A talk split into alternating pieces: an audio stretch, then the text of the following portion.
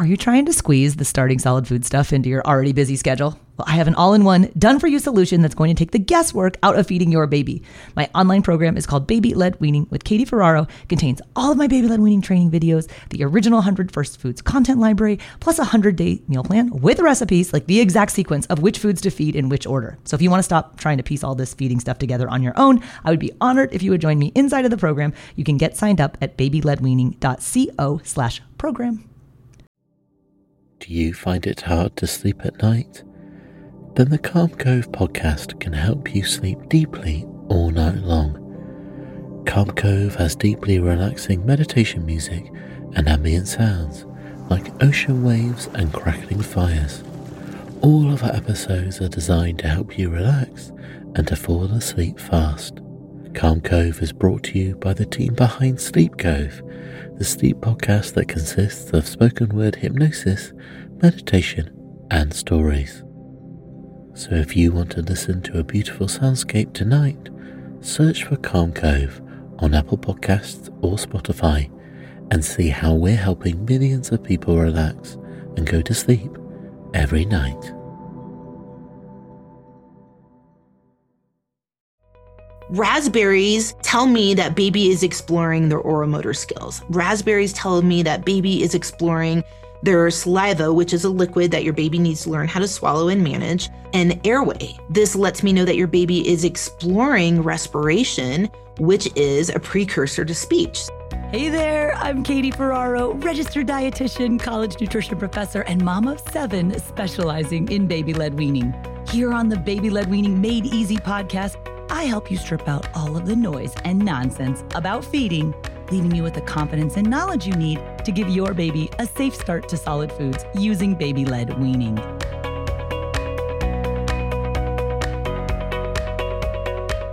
I have a fun episode for you guys today. I have been keeping a list of questions for my friend Dawn Winkelmann, who's a speech language pathologist and feeding therapist. She also has a specialty area in baby led weaning. She's the product designer for ezpz, the company that makes the silicone suction mats and bowls and all the pre feeding tools that you guys are perhaps using with your own babies. And Dawn and I have worked together over the years doing various types of education and speaking. We do a lot of talks for different health professional organizations in our respective fields, but it's really fun to team up with her because I'm a dietitian, so I have the nutrition background. She's a speech language pathologist, so she brings kind of the physiology of how babies learn to chew and swallow. And so this list of questions that I'd been keeping, I was like, I'm going to make this into a podcast episode to share it with Dawn. So we have a weekly live office hours component of our online baby led weaning program where parents come on every week. They can submit their questions either ahead of time or ask them live, and then I answer their specific questions about their baby. And so sometimes when they have, you know, speech language pathology or feeding therapist specific questions that is outside of the scope of my practice, I'll be like, hang on, I'm going to ask these to Dawn. So I made a recording for the parents and caregivers in my office hours group, but I want to kind of just share that with you guys as well. So you could see, well, A, what it's like to get specific answers to your question. And then also, I reached out to my Instagram community too. Like, what other questions do you guys have about chewing and swallowing for Dawn? So this episode is kind of a compilation of all of that. And it's entitled, Is This Typical? And so we're asking Dawn Winkelmann some feeding therapist questions with no further ado, here's Dawn. Hi, Katie. Thank you so much for having me here again. Okay, I have been amassing questions for you. Like every time I talk to you, I have a list of questions that I want to know. But this time I surveyed our audience and Instagram and got some questions that I know you are the right person to answer. So if it's okay, I'm just going to start firing these at you. I've already done an intro. Everyone knows who you are and what your area of expertise is. When do babies need to start using a fork? Okay, so from a developmental and safety standpoint, we should not expect babies to use a fork, although some babies may be ready to start early, which is why the products that I designed for first foods for baby led weaning do not include a fork. However, toddlers are expected to learn how to self feed with a fork. So I start to introduce a fork around baby's first birthday. And when parents are looking for a fork, for toddlerhood, not for infancy. We're looking for features of the first fork to be that we want the fork to be able to have the ability to pierce, but also the ability to scoop because babies are kind of learning both of those movements. And so it's easier to do that if you have a fork that kind of allows that. We want the tines to be slightly rounded because baby is learning the motor planning of how to be able to put that fork into their mouth. And so we want to make sure that it's rounded so it doesn't pierce the oral cavity. Um, we want to make sure that the handle is a short, fat, round handle that actually supports their whole palm, not just like a three finger grasp, but their whole palm. And then lastly, we want the fork to have sensory bumps to support tactile learning and increase safety. Um, there's a lot of uh, spoons and forks on the market that have like a choking guard. And unfortunately, what that does is that it can knock out babies' emerging teeth, but it also doesn't allow them to grade to see how far to put that fork into their mouth. So we want to have some sensory bumps that kind of just give a little bit of stimulation, but doesn't stop them from actually putting it into their mouth because that is part of the learning process is we want them to be able to kind of bring that fork to their mouth and start to be able to have that hand and mouth coordination that increases safety. And you make an interesting point about that choking guard is that you know we've we've tried to look more into this. There's absolutely no data to support that, and that's just marketing jargon. And so if you know that from a developmental standpoint, your baby doesn't need a fork, when you see a product marketed to babies, which is which are children less than 12 months of age, is a fork, it's actually not developmentally appropriate. But when it says choking guard on, parents think, oh, this is good for my baby, but there's certainly nothing to support that statement. Absolutely. And really, the best way to prevent choking is to make sure that your baby has oral musculature in order to protect their airway.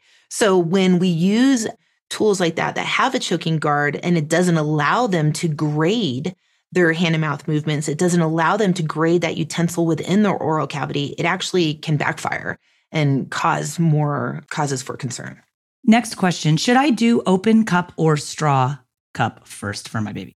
So, developmentally, we want to initiate the motor planning of open cup movements. So, we want to really facilitate open cup learning. It's a developmental milestone, just like walking.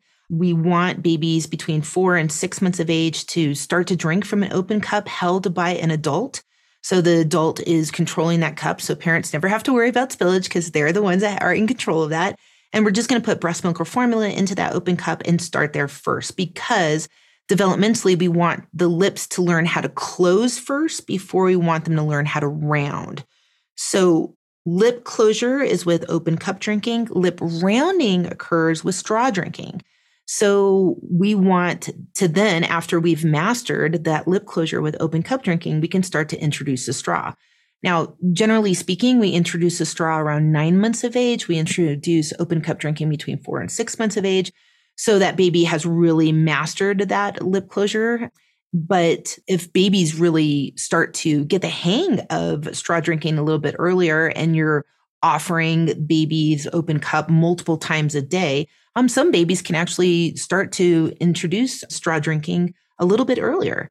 But again, we want to make sure that that liquid is breast milk or formula in order to really facilitate these developmental milestones instead of filling baby up with water or juices or anything like that. We really want that to be breast milk or formula.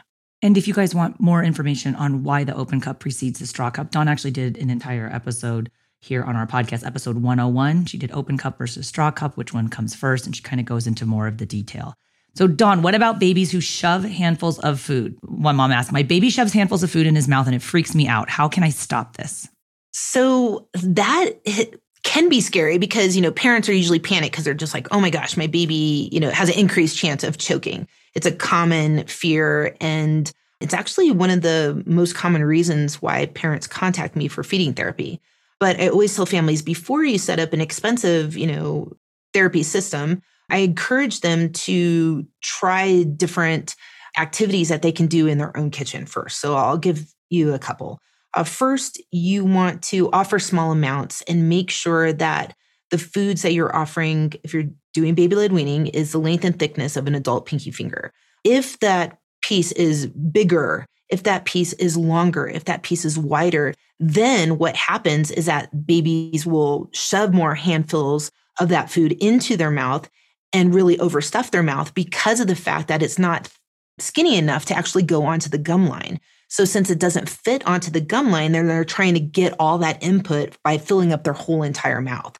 So really try to hone in on small amounts and making sure that it's the length and thickness of an adult pinky finger. The second thing would be to offer multiple temperatures. So the Tiny Pops is a product that I designed for ezpz. It, you can freeze breast milk or formula or purees, and that can really help awake and alert the mouth to all of those sensations that we really need in order to decrease um, baby needing to shove the food into their mouth. Because a lot of babies will overstuff their mouth because they're just trying to feel where their mouth is in space. And we can actually give them that sensory exposure that they're looking for by offering different temperatures. You can do that with frozen popsicles, you can do that with open cup drinking.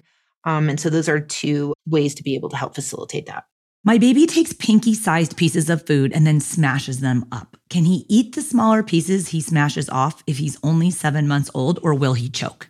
What's exciting about the way that this question is phrased is I just love that a mom was like, you know, really saying that the baby is doing all these things, right? So there's a big difference. And again, this is the foundation of baby led weaning. There's a big difference of us taking very small pieces of food and putting them into baby's mouth, and that can actually increase choking risk, right? But when a baby takes those pieces of food that you so painstakingly cut, prepared, making sure that it's the right size, and then baby just smashes it up. I call it the Hulk smash um, in their fists, and then just shoves it into their mouth that actually is safe because of the fact that baby is getting all of the sensory input from their hand and they're putting it into their mouth. And so it's really increasing the sensory properties of that food. It's increasing the motor planning of what baby's doing. And so that actually is safer than us just offering small pieces of food and putting it into baby's mouth. So it's going to be okay, mama, because your baby is really getting all of the planning that they need in order to be able to protect their airway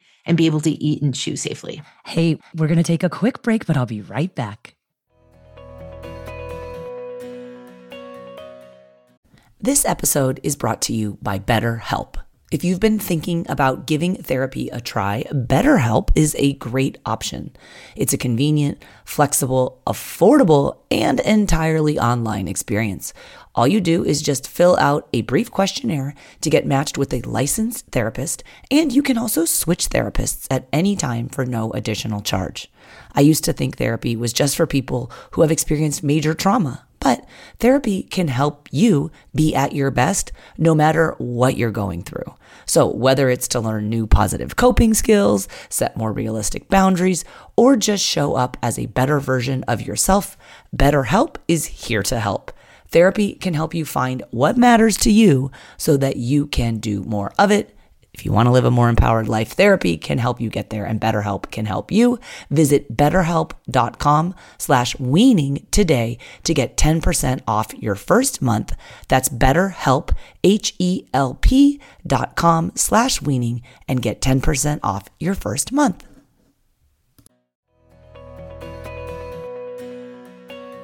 My six month old daughter has no interest in holding her own cup. How long do I have to help her for? So, the developmental milestone is that babies will drink from an open cup held by an adult between four and six months of age. So, we are going to hold that cup for the baby in order to help them learn how to drink from the cup. Uh, eventually, you'll see your baby start to put their hands alongside you with the open cup. And the developmental milestone is that by 12 months of age, baby will be completely independent. So, you're saying that, you know, how long am I going to have to, to hold the cup for with my six month old? Developmentally, until your baby's first birthday. But if you're using the tiny cup that I designed for ezpz, um, which is a baby led weaning cup, it's first cup for babies. It's made out of food grade silicone and it's cone shaped on the inside to allow the liquids to come out and baby never has to tilt their head back in order to keep their airway protected.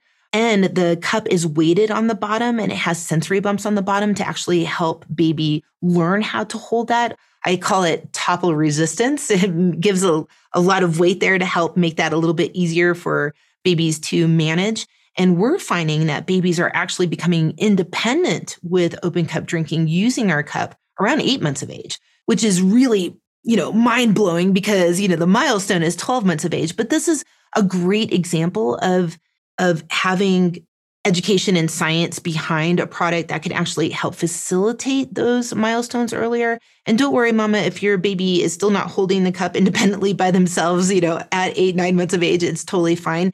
The developmental milestone is 12 months. So, you know, just practice for a couple more months and, and watch your baby really grow into that skill. Speaking of eight month olds crushing the open cup, so a couple months ago, I went to Boston with my girls to visit a friend whose baby was starting solid foods. We did five new foods over the course of the weekend, just showing how working families can make this approach work. And they were starting to practice their open cup, and it was like not going great. She sent me a video yesterday, like ultimate party trick. Like baby is drinking the formula straight up out of the cup, like textbook, and then finished it in like it's like his equivalent of a mic drop, but like the cup smash on the table. I'm gonna send you this video because it's so adorable. And she's like, I can't believe how much better he got at this. And just like it was almost three months at this point. But like it's so cool to see him be able to do that. And she said, I would have had no idea that we should have even started practicing unless you had told me that. And also, it wasn't pretty at the beginning, but uh, just a few months later, like he totally has this. And she's like, I can definitely have him off the bottle by 12 months, which is her goal. Okay, a mom from Instagram, Jenny Cobza asked, My baby puts food in their mouth and then puts the fingers in the mouth to help swallow. Is this okay? So, if baby is initiating that to kind of uh, push the food back, that generally, as a feeding therapist, is indicative to something going on with the tongue. So, I would encourage you to go to a pediatric dentist or a speech language pathologist and have them assess your baby's tongue to be able to see if some intervention is needed. Sometimes babies will use their fingers because their tongue can't elevate.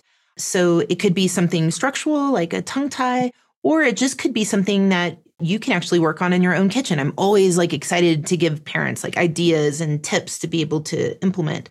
So you could um, use what's called the oral development tools by ezpz. And those oral development tools actually help to facilitate tongue elevation.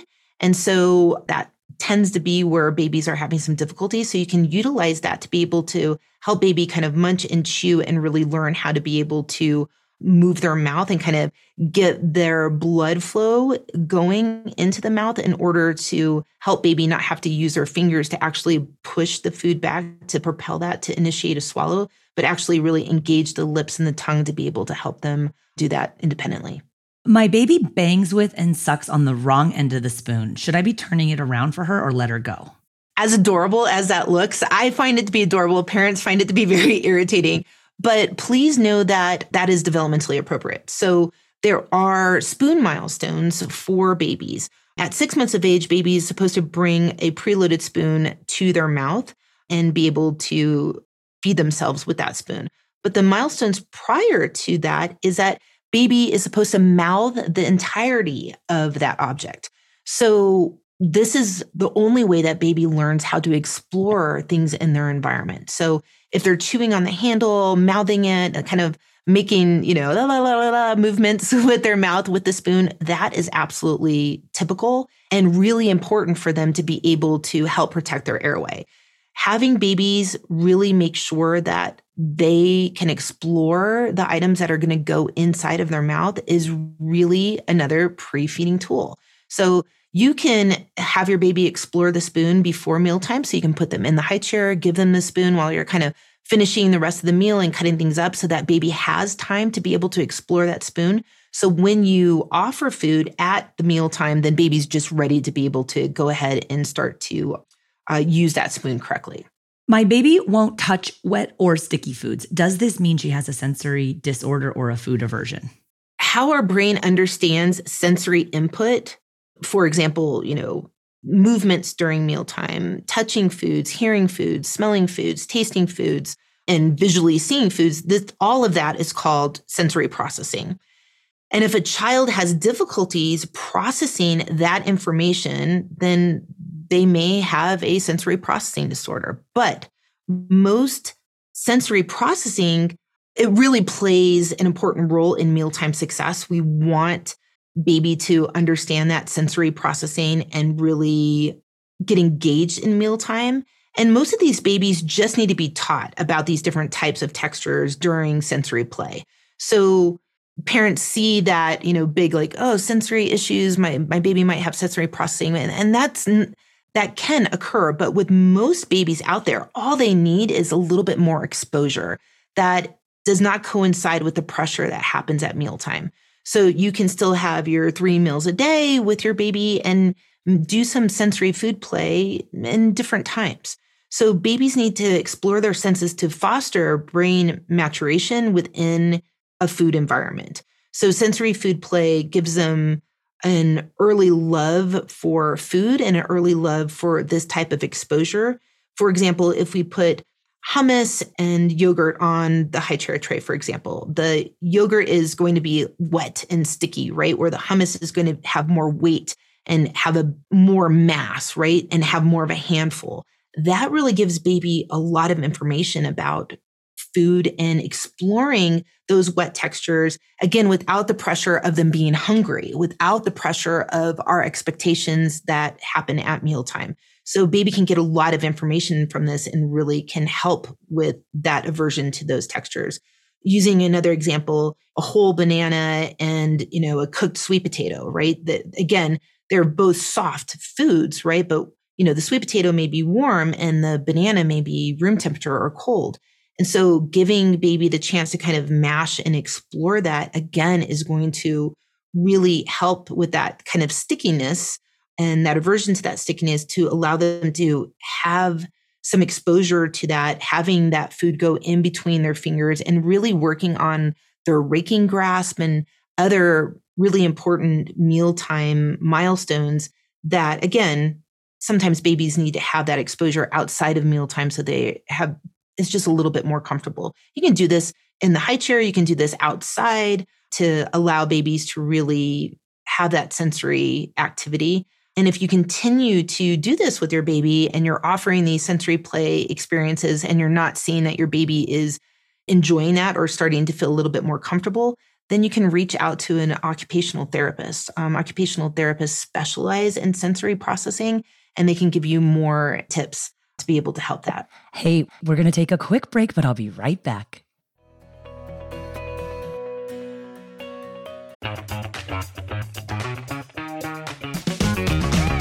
Hey there, I'm Dylan Lewis, one of the hosts of Motley Fool Money. Each weekday on Motley Fool Money, we talk through the business news you need to know and the stories moving stocks on Wall Street. On weekends, we dive into the industries shaping tomorrow and host the experts, authors, and executives that understand them. Tune in for insights, a long term perspective on investing, and of course, stock ideas. Plenty of them. To quote a listener, it pays to listen. Check us out and subscribe wherever you listen to podcasts.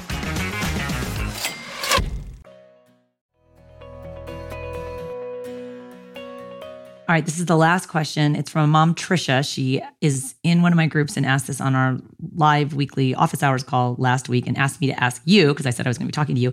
My 10 month old is blowing raspberries with their food and cup all the time now. It's annoying. What should I do?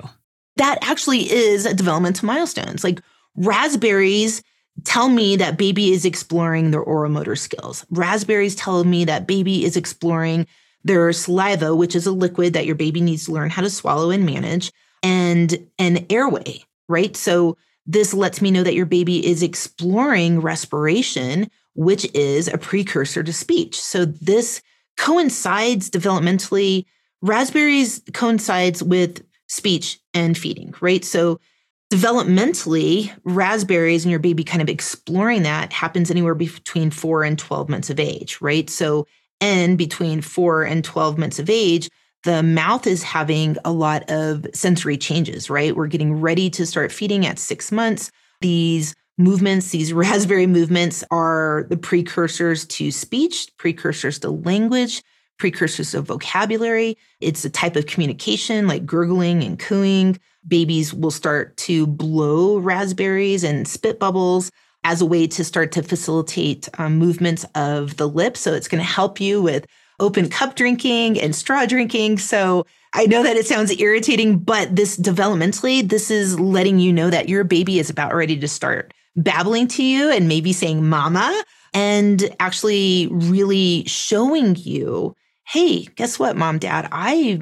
I'm mastering these mouth movements and I'm ready to be able to start to target other um, movements of the mouth. You know, we want babies to show us their readiness cues, right? To be able to move on to other things. So you might want to start introducing that straw cup. You might want to start introducing a variety of temperatures now that your baby is really exploring raspberries and, and showing you that they can really move their mouth for speech, chewing, and um, drinking.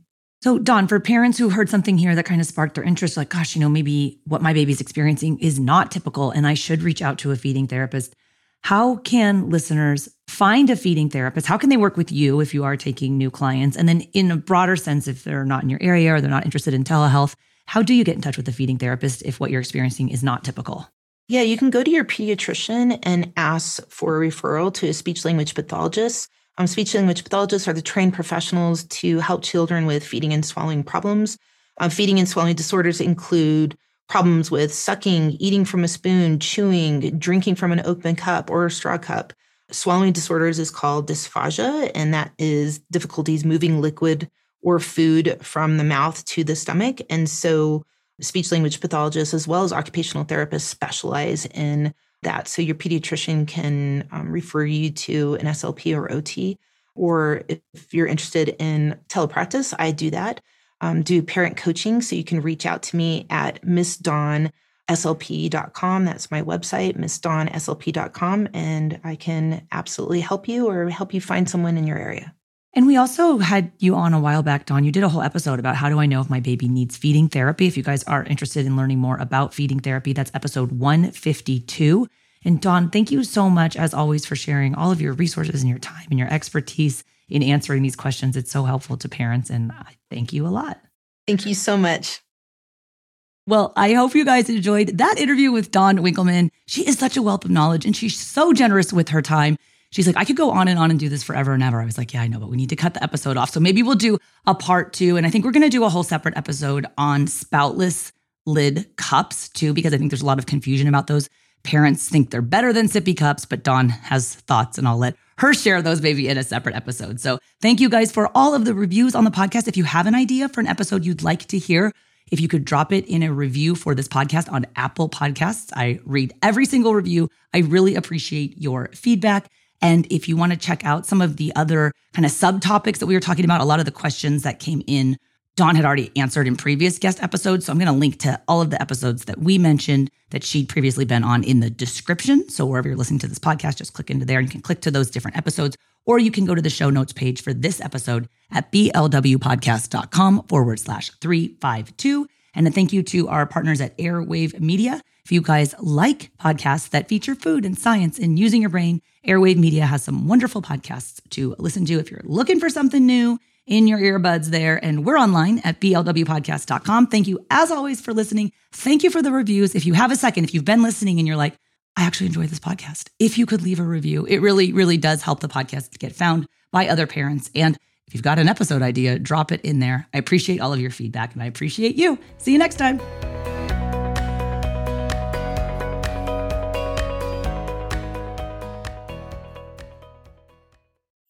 Have you ever wished that you had a direct line to your pediatrician to ask all the questions that constantly crop up while parenting? We sure have. That's why we launched the Bites of Health podcast.